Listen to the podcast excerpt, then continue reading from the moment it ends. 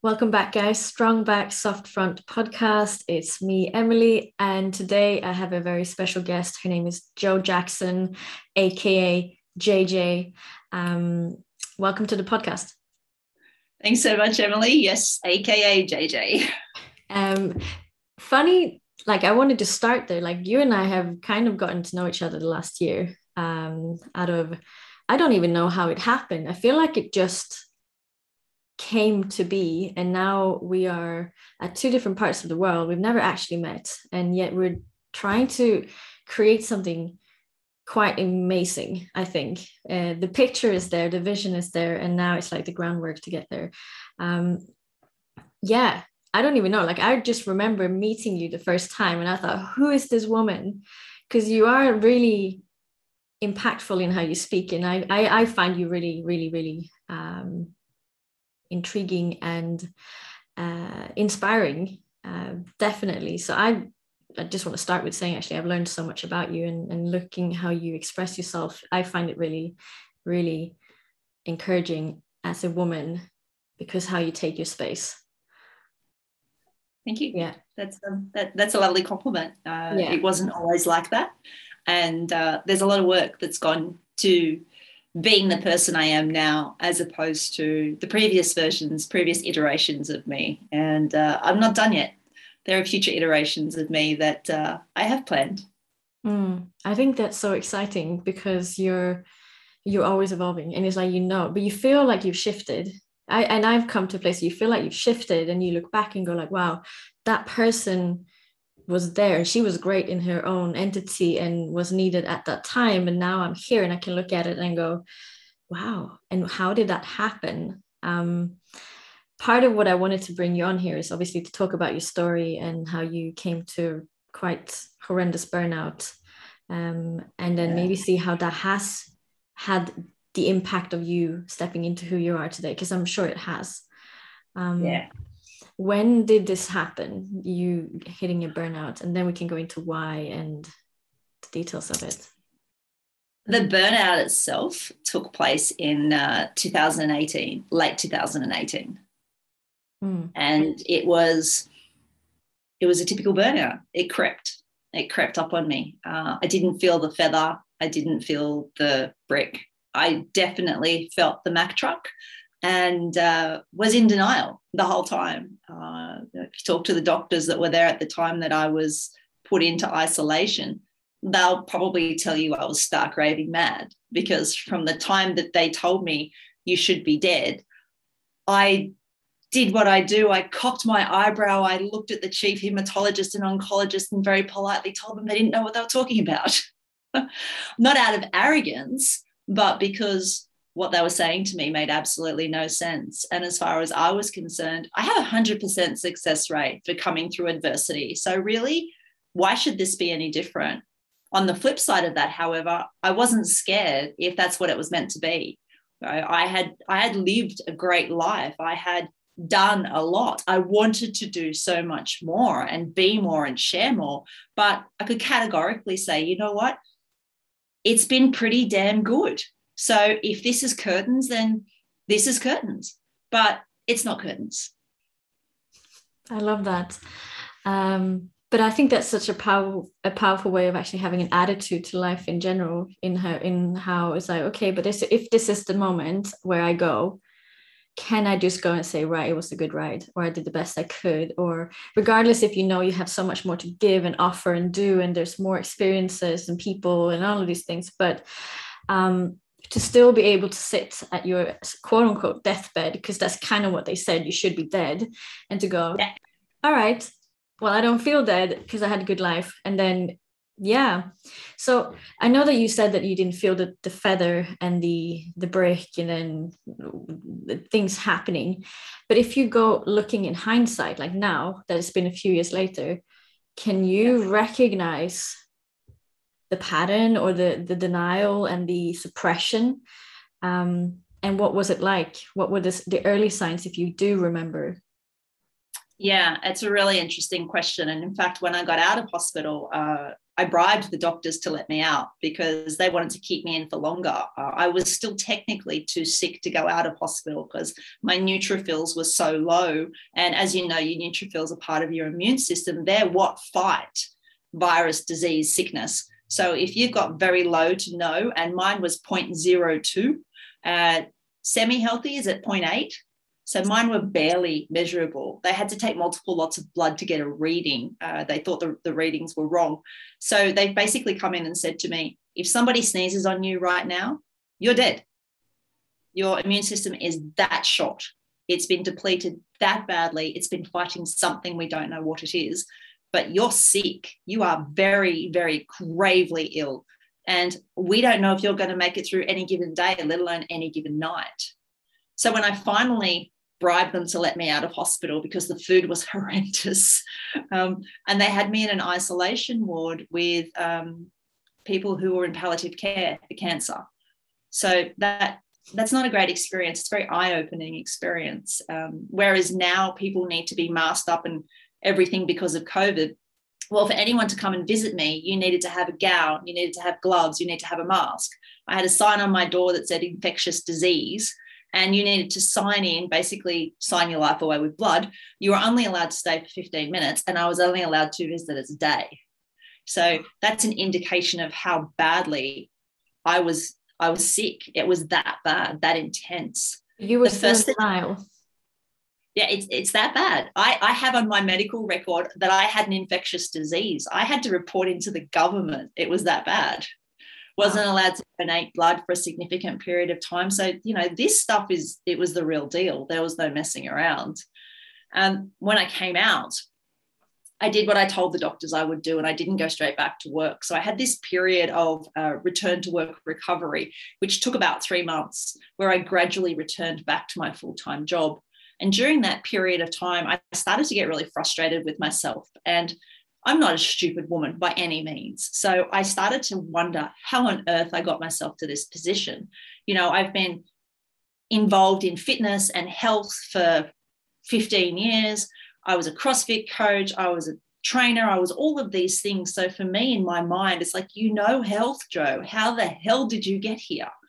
And so I started asking myself the question, right, what would I ask my clients? I was coaching at the time for a corporation, and it was, well, if I was my own client, what would I ask? How's your eating? And it's, oh, my eating kind of sucks. It's, it's okay. I feed the kids, they eat really well. I probably don't eat so well. My water's great. I keep that up. Okay. How's your sleeping? Well, you know, I'm probably getting about four hours a night. That's a problem. Uh, what's your coffee intake like? Well, let's not discuss my coffee intake. Uh, you know, what's your exercise like? Well, I probably should be, but who's got the time? So all of these answers to these basic questions were, gee, Jo, you suck. No wonder you ended up where you did. Uh, when I was in the hospital, the doctors actually said to me, one of the only reasons we can fathom that you are actually here is because you are just so darn resilient that you refuse to believe that you're sick.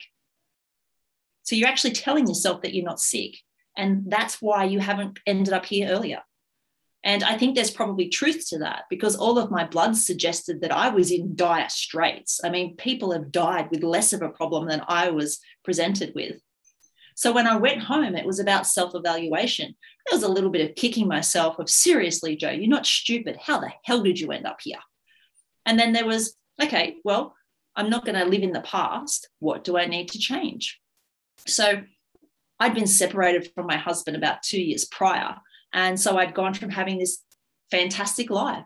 It's what it was. You know, we had overseas trips every year, we had the fancy car, we had the fancy everything. You would look at our life and say, I want to live like them. That's the life that we were blessed to live. When I became a single parent, I'm it. All of a sudden, I am 24 7 parent. I am the only one bringing in a financial income. I'm now paying all the bills for private school, for kids, for mortgage, for this, for that. We went through a period of a month between selling the family home and buying our new home. We surfed couches because there was nowhere for us to go. So we bounced couches for a month, uh, made a lot of fun out of it, you know, had a great time with the kids, and then came to this new environment that we didn't want to be in We didn't like the area that we'd moved into. We didn't like the house. It needed a lot of work. And the energy around that, which at the time I didn't understand, had a massive impact on me. But for me, it was always, I was very task focused. So my theory was always there's a job to be done, get it done, get it done, get it done at any cost. And I just didn't realize the cost was going to be me. So in my self evaluation, it was about, well, how much of myself am I willing to prostitute for this future? And is it worth it? And that's when I really started asking the question that I work with my clients on constantly is it worth it? Is it worth the sacrifice? If it is, go get it, become obsessed with it. But don't try and sprint a marathon. And that's what I was doing. I was sprinting a marathon. So when I reevaluated, it was all about what are the basic fundamentals? Get those back into place. Because the big awakening for me was I couldn't see my kids for eight days. They weren't allowed in the hospital because they were under 12. And I didn't want them to see me on FaceTime. I had drips hanging out of me and I had a mask on and everything. I looked terrible. So I didn't want them to see me. For the first four days, they didn't. And then I finally allowed them to see me on FaceTime and they were just crying.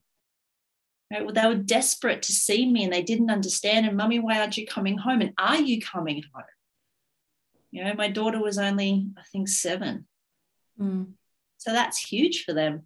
So I made a vow to look at what I already knew and to implement the basics that I let slip and to find out how to do this more efficiently, to find out how to enable my potential, to find out how to become that superhuman, to look at things that I'd never looked at before because I knew there must be a better way. And frankly, I was hell bent on finding it. Yeah, and I mean, this is the side of you that I see. You know, the the woman who's kind of come out of it and starting to figure it out. And I know that you're still in the path of figuring it out, which I think it's the cool thing about the path of mastery. It's like it never finishes. Um, and it's like, woof, I scratched another thing, and it's like, wow, I need to now go and see how that applies to me and whether it works or not. And then you go, wow, and then this comes in, and then the person comes in. So yeah. Um, one thing that I love that you say, and I need to just say it again, is that you had to ask yourself if you were willing to prostitute yourself for the outcome. And I thought that was powerful. So I just wanted to steal that in so I could like, yeah, that's powerful. It's a very like, am I willing to prostitute myself? Wow. Yeah. And I think especially as a woman saying that, like it's a it has a very strong energy to it. And something that I wanted to talk to you about again is like the whole thing about energy. But before we do, how do you how do you now knowing what you had to go through to get to where you are now how do you manage yourself because i know that you still have so many balls in the air and you do so many things how do you see the signs and the, the feather this time so that you don't end up at the at the truck what do you yeah. do great question fantastic question um, it comes from what i call having an intimate relationship with reality there's a, a, guy called Peter Crone who's a mindset architect from the US. He used to be a personal trainer to the stars. And he talks about how he had a relationship with a woman that was everything. And he was just the perfect boyfriend for her. But she couldn't cope with it. So she left him. He was an orphan at the time. And she left him, but she told him he was the perfect boyfriend, but she still left. And that messed with his head because he was trying to reconcile well, if I'm the perfect boyfriend, what the hell? Where are you going? What's going on here? So he talks about developing what he calls his intimate relationship with reality. And that's what I now live. For me, an intimate relationship with reality means the three factors body, mind, spirit.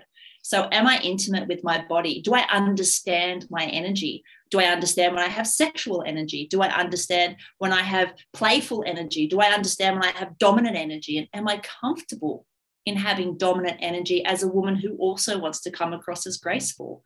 Mm. So for me, it's that understanding of being intimately ingrained in who I am first and foremost, because the energy will then determine how you move forward.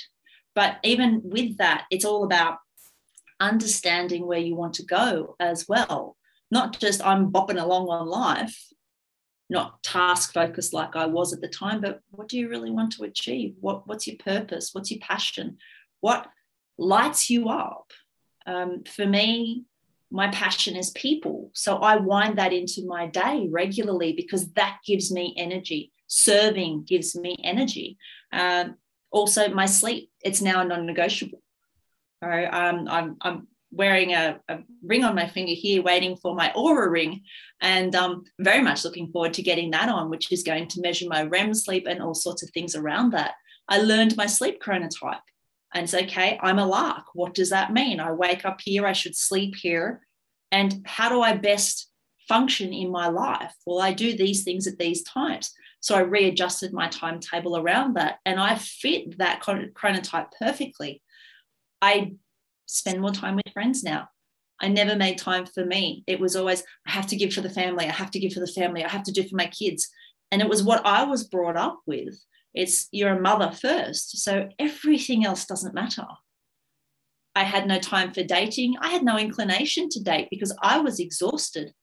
On the weekends where the kids were with their dad, I'd almost always be passed out on the couch, tired, desperately mm. wanting to go out, but just so exhausted that I couldn't. Or alternatively, I'd go out exhausted and say to hell with it, have massive nights, and then Monday would come along and I'd spend a week paying for it. So I found that balance and allow myself to have the things that I need. I get the body, you know, I'm a, I'm, I'm a crazy woman for exercise, just you know, been stupid enough to do the 75 hard and pick that up again. Um, but that's a non-negotiable for me now. I now exercise twice daily as a non-negotiable. So I've gone from a person who couldn't even do it once to now religiously doing at least two half hour blocks of exercise every single day without fail. I look after my body with my nutrition, four liters of water a day, every day without fail, fruit every day, vegetables every day, watch my carbs, make sure I get enough proteins. Not being anal about it, but generally working out what I need and just being flexible within the middle. Mm. And that for me now, that's my foundation and they're my cornerstones to allow me to continually grow in new versions of me. Mm, I love that. Something that I teach my clients, it's uh, like the traffic light analogy, where we have our non-negotiables and it keeps us in the green because it's how we operate the best. We take care of our basic needs, so we're good to go and push, push, push. And at some point, we start to maybe drop a couple of things and we go into amber. It's like, okay, we can keep going amber. It's kind of safe you know because other people will have stopped or but then eventually we go into the red and that's when we know we're heading towards the burnout. So do you what do you do if you feel like you're going into amber and you and you need to come back to green? What is like your your today i need to do this because i feel that i'm heading in that amber red direction what do you do yeah it's um it's an ongoing thing. It really determine it's determined by which area of my life I'm on amber in. Have I dropped the ball on all three? Uh, in which case it then comes back to my planning. What's going on with my planning that I'm dropping the ball on my non-negotiables? More often than not, with me, it becomes a, a point of uh, my primary business just gets so ridiculously busy that I don't have time for my coaching business, and therefore, as a result of that, I sacrifice me but I turned that on its head. And that means that I look after me first, which is why I'm a 5 a.m. riser. I'm up at 5 a.m. and I do my stuff for me first. But to get to Amber, I always know I'm there. And I always know I'm getting there. And I have a threshold of tolerance. So I know that when I don't go straight to sleep as soon as my head hits the pillow, I have a problem. I know that when I'm staying up past 10 o'clock regularly, I have a problem. I know that if I'm getting to eight o'clock at night and I haven't consumed my four liters of water, I haven't been conscious throughout the course of the day because I've missed my targets because I have a little buzzer that goes up on my wrist, which says, you know, you should be at one liter, two liters, three liters, four liters. I haven't felt that, which means I haven't been conscious throughout the day. So my default default network mode's been on. I've been in subconscious all day, just plodding along. And that's not good. That's an indication for me that I am not thinking, I'm on habit. Mm. So I try and stay conscious as much as I possibly can. I have little reminders. They come up on my phone, they come up on my, my bella on my wrist, um, just to remind me, just to trigger me. Have you done this? Where's that? Or, you know, maybe an affirmation for the day of the energy I want. mm. always to snap me out of that unconscious melancholy of the hamster wheel to the wake up. Yeah. Yeah. So I want to go back and talk about the whole thing about energy that you spoke about, about being in touch with like an intimate relationship to yourself and what that means in terms of the different energies that you that you have essentially and you tap into. How did you i mean apart from uh what's his name? Crone. What did you say his name was? Peter crone? Yeah peter crone. Yeah. Apart like that was was that the entry to you your discovery and thought process around this? Or how did this happen? And yeah it's a really good question. Uh, it's part of my evolution, and it really is. Um, when I came out of the hospital, I, I made a conscious decision that I would continue to evolve daily. I have a saying, and um, it basically goes if I step into tomorrow the same person that I was yesterday, then I chose not to grow today. And for me, life is growth, life is changing. Uh, I came from an environment to a previous version of me that was desperate to change, desperate to grow, desperate to be that disruptor and that questioner. But she was constrained in the, the perception of who she was supposed to be. So I became that person and I did everything I was supposed to do for that role. And so I came out of that role with this real conflict of I'm supposed to be a good girl. Uh, I was brought up in a Christian family. So, those people who understand Christianity would understand the spiritual battle between good and evil. Basically, you're either a good person who does all the right things or you're evil. Um, but we don't often talk about the reconciliation of the two uh, with what we call grace. And whilst we did talk about that a lot in my church, I never made the connection. As Carl Jung says, you know, you've got your light and your shadow we don't spend time in the shadow because effectively it scares the hell out of us. But it's still us, whether we acknowledge it or not. It doesn't change the fact that it's still there. It just means that we don't want to get to know it. So I started to get to know me as a whole. I got a coach and I said to her, I need to know who I am intimately, not, not who people tell me I should be, not who the projected world wants me to be, but who I am.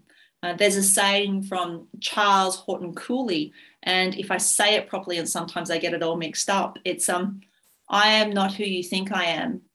I am who I think you think I am. That's the one. And it's in there as well as I'm not who I think I am. I'm not who you think I am. But the effectiveness of that that saying is, I am trying to be who you think I should be based on my perception of your thoughts, and that just messes with your head. So if we're running around trying to be the version of us for everybody around, then that means there's so many different versions of us. Why don't we just step back into being authentic? For me, I was I wasn't sure what that meant. Uh, for me, that meant that I needed to get comfortable with my natural disruptive side. And then that was a case of what does that mean? If I've got this naturally disruptive side, what are people going to say? What are my parents going to say? You know, my parents are active in a church community. So, what will happen there? Will they be okay with that? Will they get upset? And so, there's this big worry about what people will say. I learned to put that aside and I learned to adapt the methodology and the thought process of what people think of me is none of my business. Not because I don't care, but because I've spent a lot of time becoming me and continuing to become an elevated version of the person I was yesterday. So I need to be completely in synchronicity with every element of who I am. You know, the nurturing side that I am when I'm a mum, um, the the sassy side that I am when I'm on dating sites, you know, the disruptive side when somebody comes up to me and wants to just go toe to toe.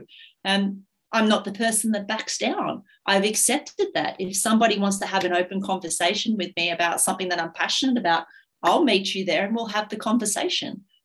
I won't get upset about it if we disagree. But I won't move away from having the conversation out of fear or because I'm concerned about what you'll think of me, because this is who I am. I own the whole me the light, the shadow, the nurturer, the disruptor, the sassy, she's all me. So as soon as I learned to own her and to integrate every element of her, it was just the most beautiful moment that I'd had in years. And from then on, it was a whole new ballgame. Mm, I love that. Um, so obviously, oftentimes people talk about the feminine and the masculine energies and stuff. And often, I mean, I used to think personally that my feminine side, which she she didn't have a lot of space because it meant that I wouldn't get what I wanted, no one would listen, you know.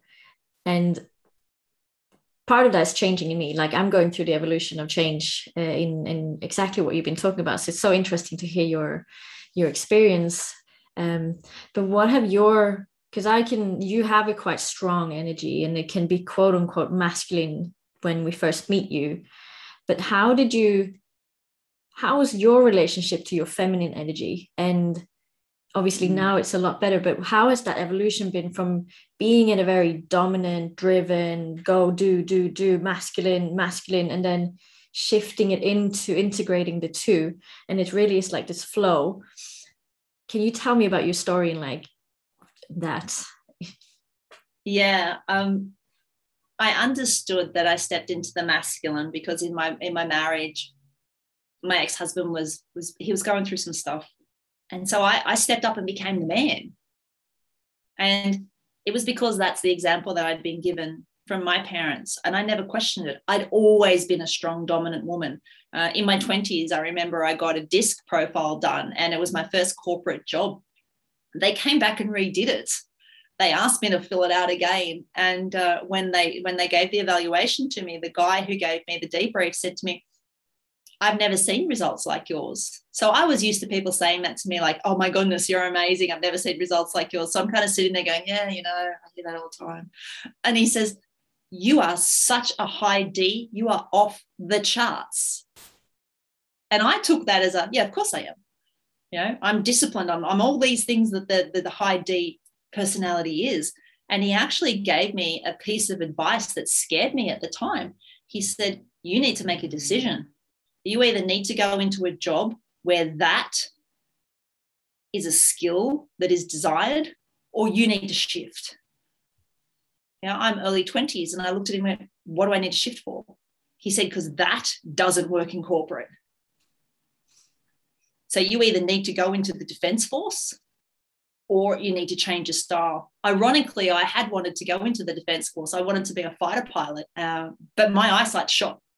I don't have 20/20 vision. Uh, I've had a few surgeries throughout the course of my lifetime, and my eyesight's actually diminishing as I get older and at an accelerated rate. So for me, fighter pilot was completely out of scope. So then it was a case of, well, I can't be in the defense force. What does that mean? Well, he very politely told me, well, honey, you need to pull your head in. And that's when I started to understand the difference between natural and adapted styles. And I'd integrated my natural and my adapted style into this, this dominant, masculine, you know, you want to touch this, but if you do, I'll break your finger type of girl. And I owned that wherever I went. But what I didn't understand in my early 20s was that, was that that was also isolating me. And as soon as I understood it, I shifted it. But it is a constant shift as well. Now I'm, you know, I'm mid 40s. I've got two kids. I'm on my own and I'm back in the dating scene. And that was not my plan. So now it's a case of how do I own me and not be too dominant so that the guys kind of freak out? Or as one lovely man said to me once, what you need is a strong, dominant man that's going to put you in your place. And I very politely said to him, honey, everybody knows that the last thing a dominant woman needs is a dominant man. It's a really bad mix. so, needless to say, we didn't go out on a date. But for me, it's about being okay with those energies and allowing myself to understand the feminine energies and to switch them on without perceiving them as weakness. Mm. To actually understand that the feminine energy is absolutely just glorious and it's divine. And I started understanding more about the feminine energy and stopped viewing it as a weakness or an anchor and started viewing it for the beauty it absolutely is. And then I started to embrace that. I started to not be so dominant. I started to be not so rules based, not so black and white. Um, my ex used to say to me all the time, Oh my goodness, you're so bloody black and white. Don't you have any gray? And I would say, Why would you have gray? It's either right or it's wrong. Why do we need gray? I didn't understand it. But then I became comfortable in, you know, you know what? There's shades of gray. Doesn't mean I have to live that life. But there are shades of gray and there's there's appropriate places for those shades of gray. So for me, it's about understanding it. I can just as easily walk through the club as, you know, dressed up as a, a, sexy little thing and and completely own my sassiness and just as easily step into the dominant woman or the the lovely kind sweet little girl. Um, again it's about owning that energy and understanding what the people around you respond to. Mm. and that's what i continue to get better at mm. i love that you said the whole thing about adaptability because it's it's that i think people struggle because they feel that they need to change but it's not about changing it's about being adaptable and flexible. Yeah. Um, for sure.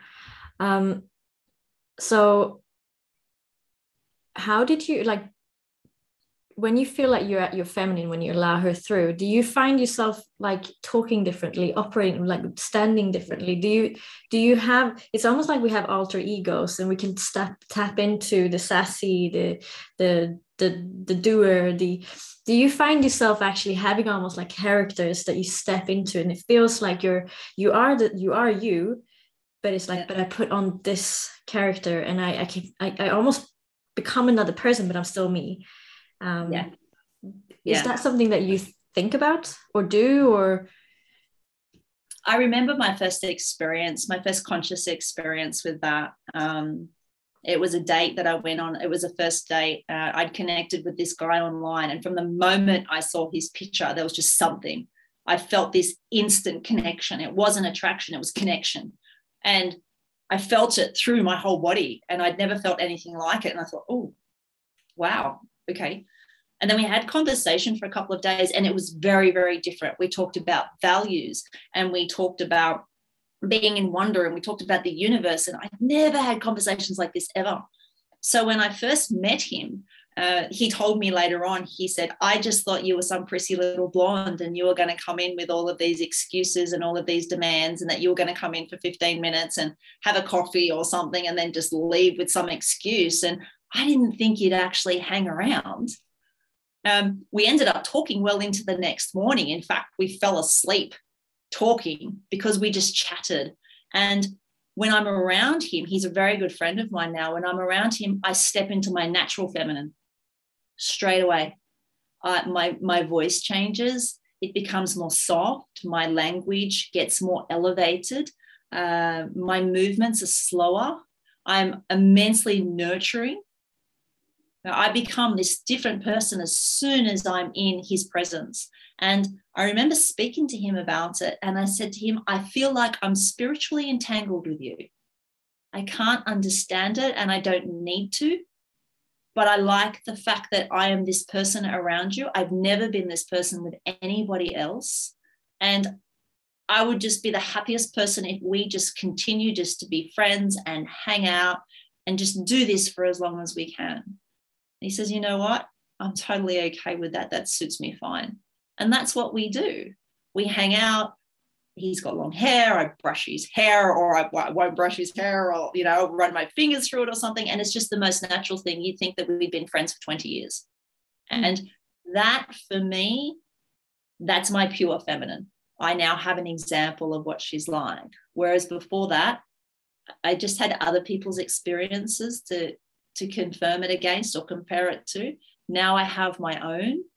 And you know, that version of me, I had to learn to like her because initially I was fortunate that when I'd stepped into her that evening when we first met, I didn't know.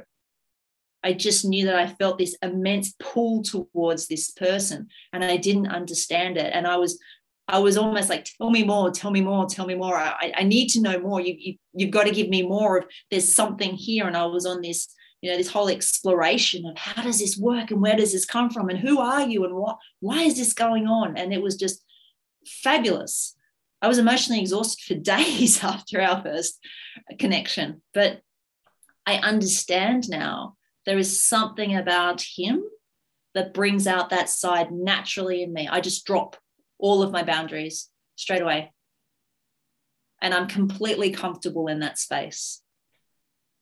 That's so interesting.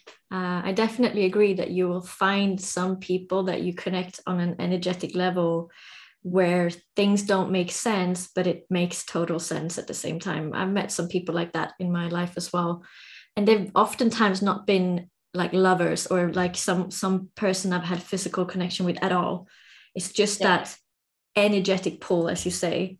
It's so beautiful yeah. when you when yeah. you find those people. It's like we are soulmates. Um, yeah. So, can you just tell me how, for the for the person or the people listening, you know, the way that you coach people, because you're a high performance coach and you do a lot of things in in all the things that we worked or talked about tonight is kind of what you try to give out to the world in, in a sense. So can you tell me more about the like the type of coaching that you do and how it works and yeah. Yeah yeah. Well first of all i'm not an average high performance coach. Uh, i call myself a holistic high performance coach. Typically with high performance you'd expect to see the brendon burchard six performance habits you know you'd have the your um your your high performance habits index you'd have your clarity and your necessity and all of that. And typically people uh, coach out of the hph book which is great. I use brendon's methodology. I'm in brendon's mastery program. I love what he does. But for me i teach mind body spirit. So depending on where the person is uh, I'll, I'll teach different things. So one of my clients at the moment we're talking about linguistics and quantum how do I create a future me and bring that future me back into the present? Uh, I'm teaching him at the moment how to separate mind from body. And when I first talked to him about that, eyes wide open, you've got to be kidding, this is ridiculous. We did the meditation for the first time and he couldn't even do it breath wise. And that's normal. But when he started to get the hang of it, he could do it. And he was recognizing that his emotions actually control what he does but he can disconnect from them and become something more intense, something more significant. And so that's part of what I teach. Linguistics, language is my, I, I say language is my lover because linguistics for me, uh, there's a guy named Jason Silva. And my gosh, cognitive ecstasy. Seriously, I can listen to this guy speak and it, it it's literally like a cosmic orgasm. You're just there, your mind's just exploding. It's like, give it again, give it that again, give it that again. And I just love it. So I'll teach people the value of linguistics and how you speak to yourself, how you speak to others, how your higher self hears. But then I'll also teach them about energy, physical energy. So, how do you take care of yourself? What about your sleep?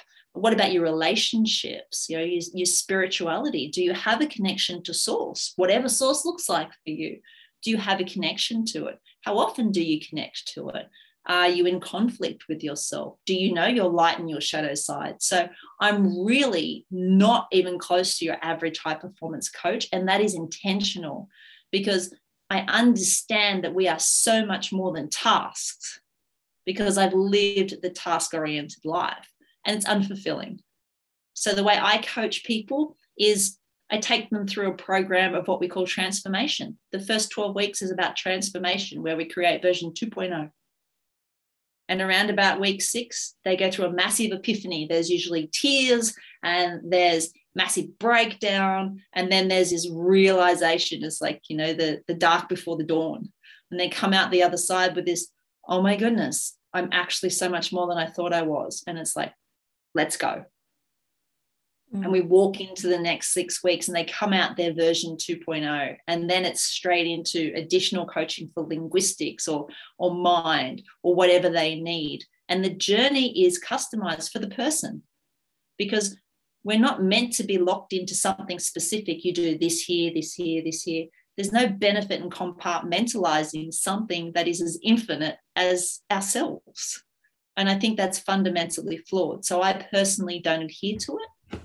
I coach on what's needed and what the client wants from a direction perspective. I, I use Steve Kotler's methodology of flow, huge on neurological flow. In fact, for all of my clients, that's the end goal to get them to the point of neurological flow. And once they reach that state, then that's nirvana. Mm, amazing. Um, and if people want to find you, where can they find you?